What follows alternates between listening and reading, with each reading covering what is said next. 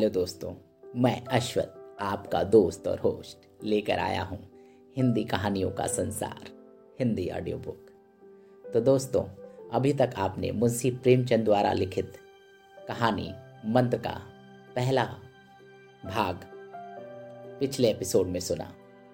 आज के एपिसोड में हम उसी कहानी का दूसरा भाग आपके सामने प्रस्तुत करने जा रहे हैं। तो चलिए हम सुनाते हैं आपको कहानी, मंत्र का दूसरा भाग।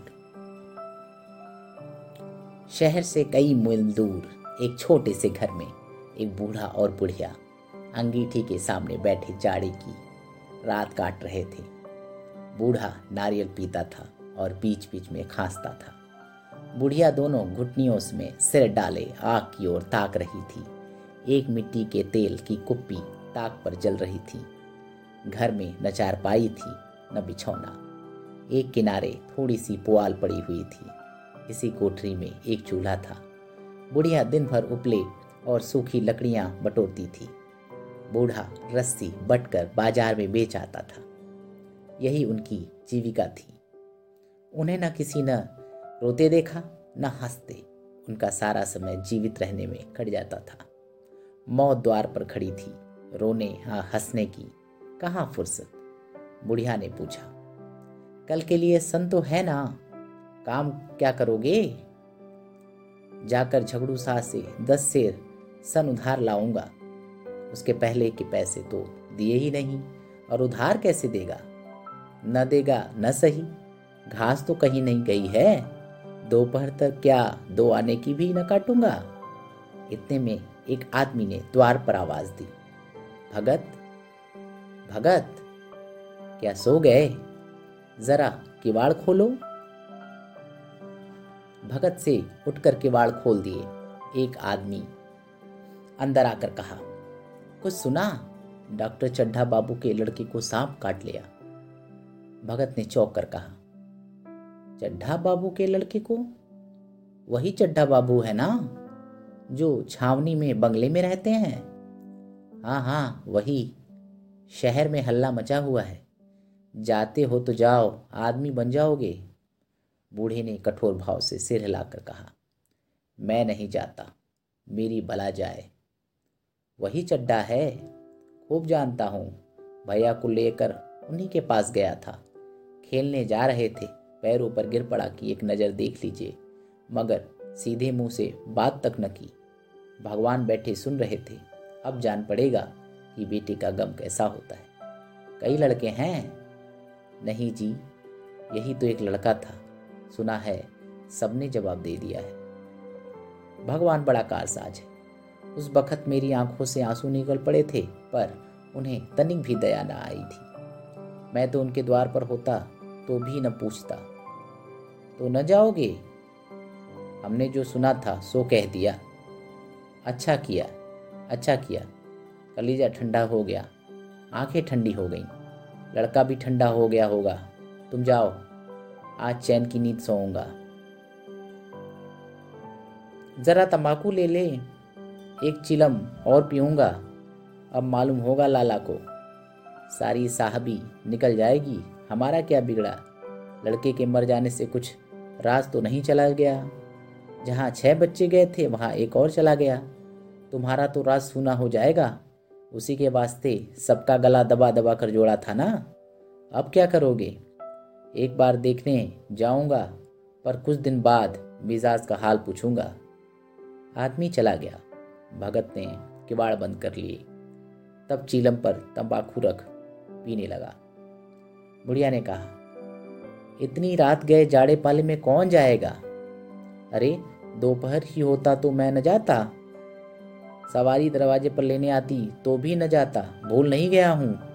पन्ना की सूरत आज भी आँखों में फिर रही है। इस निर्दयी ने उसे एक नज़र देखा तक नहीं।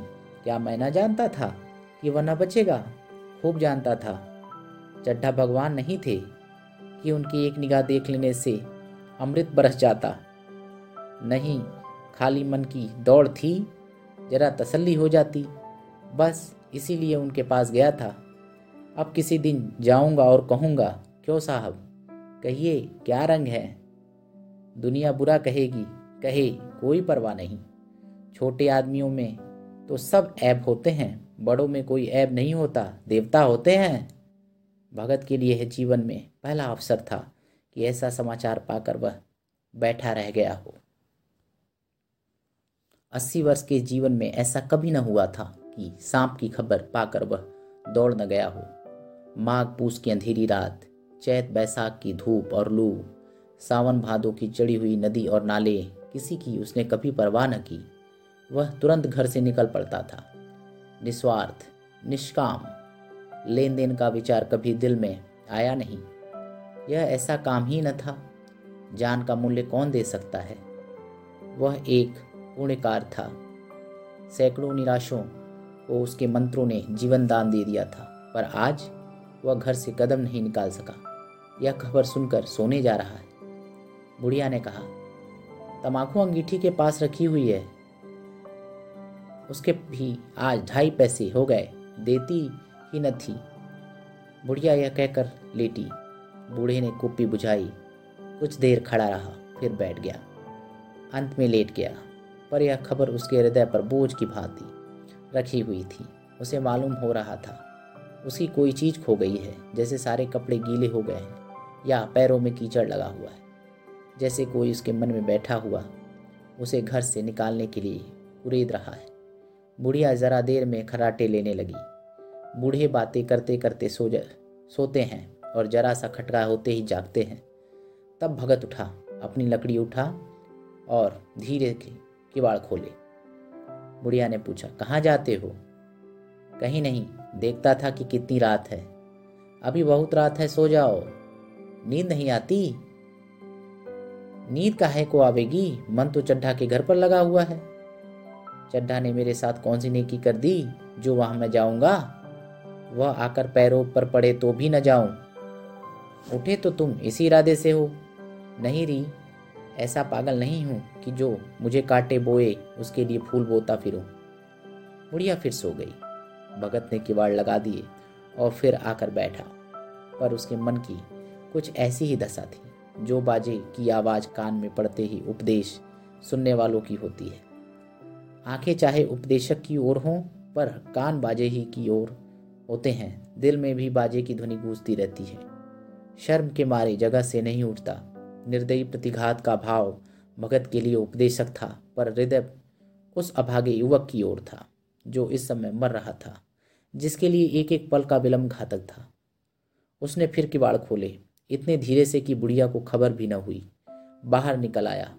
उसी वक्त गाँव का चौकीदार गश्त लगा रहा था। बोला, कैसे उठे? भगत, आज तो बड़ी सर्दी है। कहीं जा रहे हो क्या? भगत ने कहा, नहीं जी, जाऊँगा कहाँ? देखता था। अभी कितनी रात है। भला कै बजे होंगे। चौकीदार बोला एक बजा होगा और क्या? अभी थाने से आ रहा था तो डॉक्टर चाड्ढा बाबू के बंगले पर बड़ी भीड़ लगी हुई थी। उनके लड़के का हाल तो तुमने सुना ही होगा।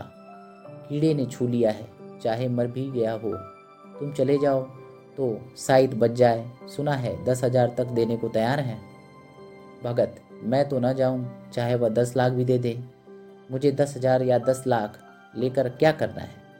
कल मर जाऊँगा, फिर कौन भोगने वाला है बैठा हुआ है? चौकीदार चला गया। भगत ने आगे पैर बढ़ाया। जैसे नशे में आदमी की देह अपने काबू में नहीं रहती, पैर कहीं रखता है, पड़ता कहीं और है।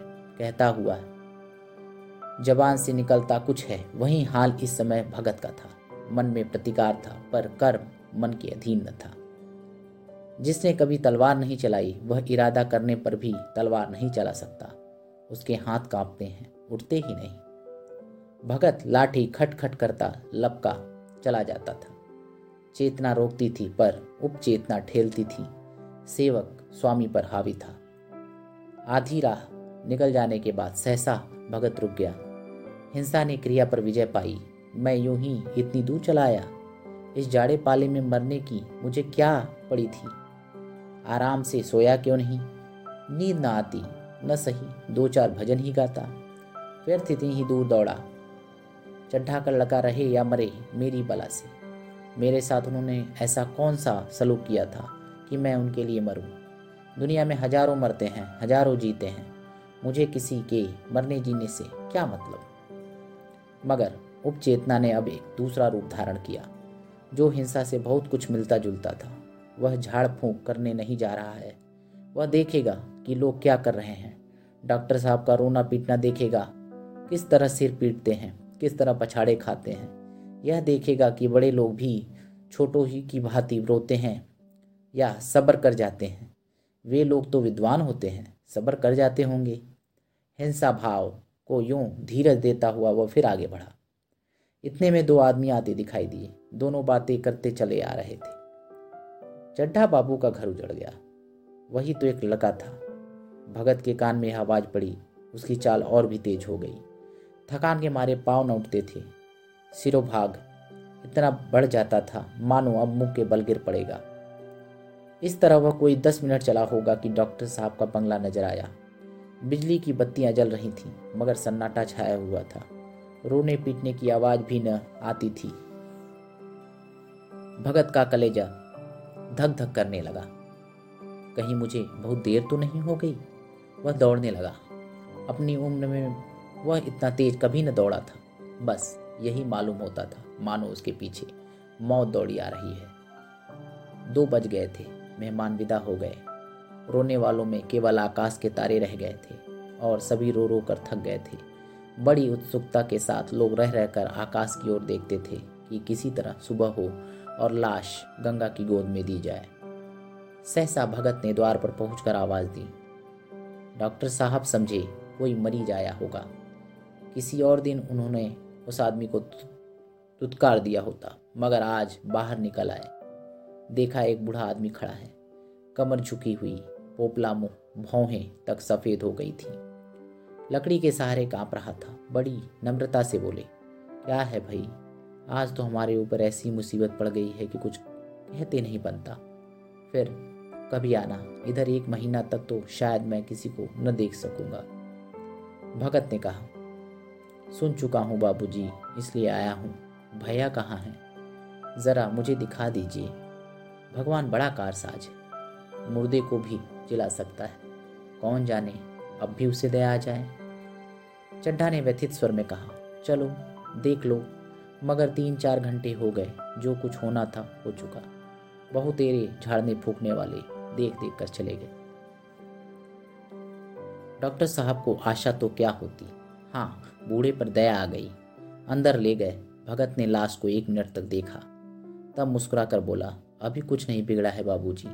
वह नारायण जाएँगे तो आध घंटे में भय आउट बैठेंगे। आप नाहक दिल छोटा करते हैं। जरा कहारों से कहिए, पानी तो भरें। कहारों ने पानी भर भर कर कैलाश को नहलाना शुरू किया। पाइप बंद हो गया। कहारों की संख्या अधिक न थी, इसलिए मेहमानों ने अहाते के बाहर के कुएँ से पानी भर भर कर कहारों को दिया। मृणालिनी कलसा लिए पानी ला रही थी। बूढ़ा भगत खड़ा मुस्कुरा कर मंत्र पढ़ रहा था।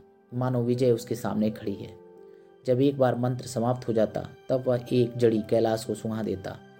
इस तरह न जाने कितने घड़े कैलाश के सिर पर डाल दिए गए और न जाने कितनी बार भगत ने मंत्र फूका। आखिर जब उषा ने अपनी लाल लाल आँखें खोली तो कैलाश की भी आँखें खुल गईं। एक क्षण उसने अंगड़ाई ली और पानी पीने को मांगा। डॉक्टर चड्ढा ने दौड़कर नारायणी को गले लगा लिया।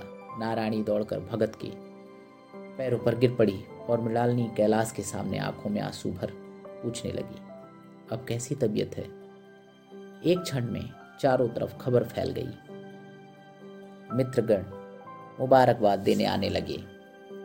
डॉक्टर साहब बड़ी श्रद्धा भाव से हर एक के सामने भगत का यश गान करते फिरते। सभी लोग भगत के दर्शनों के लिए उत्सुक हो उठे, मगर अंदर जाकर देखा तो भगत का कहीं पता न था। नौकरों ने कहा, अभी तो यहीं बैठे, चिलम पी रहे थे। हम लोग तमाकू देने लगे तो नहीं लिए। अपने पास से तमाकू निकाल कर भरी। यहाँ तो भगत की चारों ओर तलाश होने लगी और भगत लपका हुआ घर चला जा रहा था कि बुढ़िया के उठने से पहले पहुँच जाऊँ। जब मेहमान लोग चले गए तो डॉक्टर साहब ने नारायणी से कहा बुढ़ा न जाने कहाँ चला गया। एक चिलम तमाकू का भी रवादार न हुआ। नारायणी मैंने तो सोचा था इसे कोई बड़ी र, बड़ी रकम दूँगी।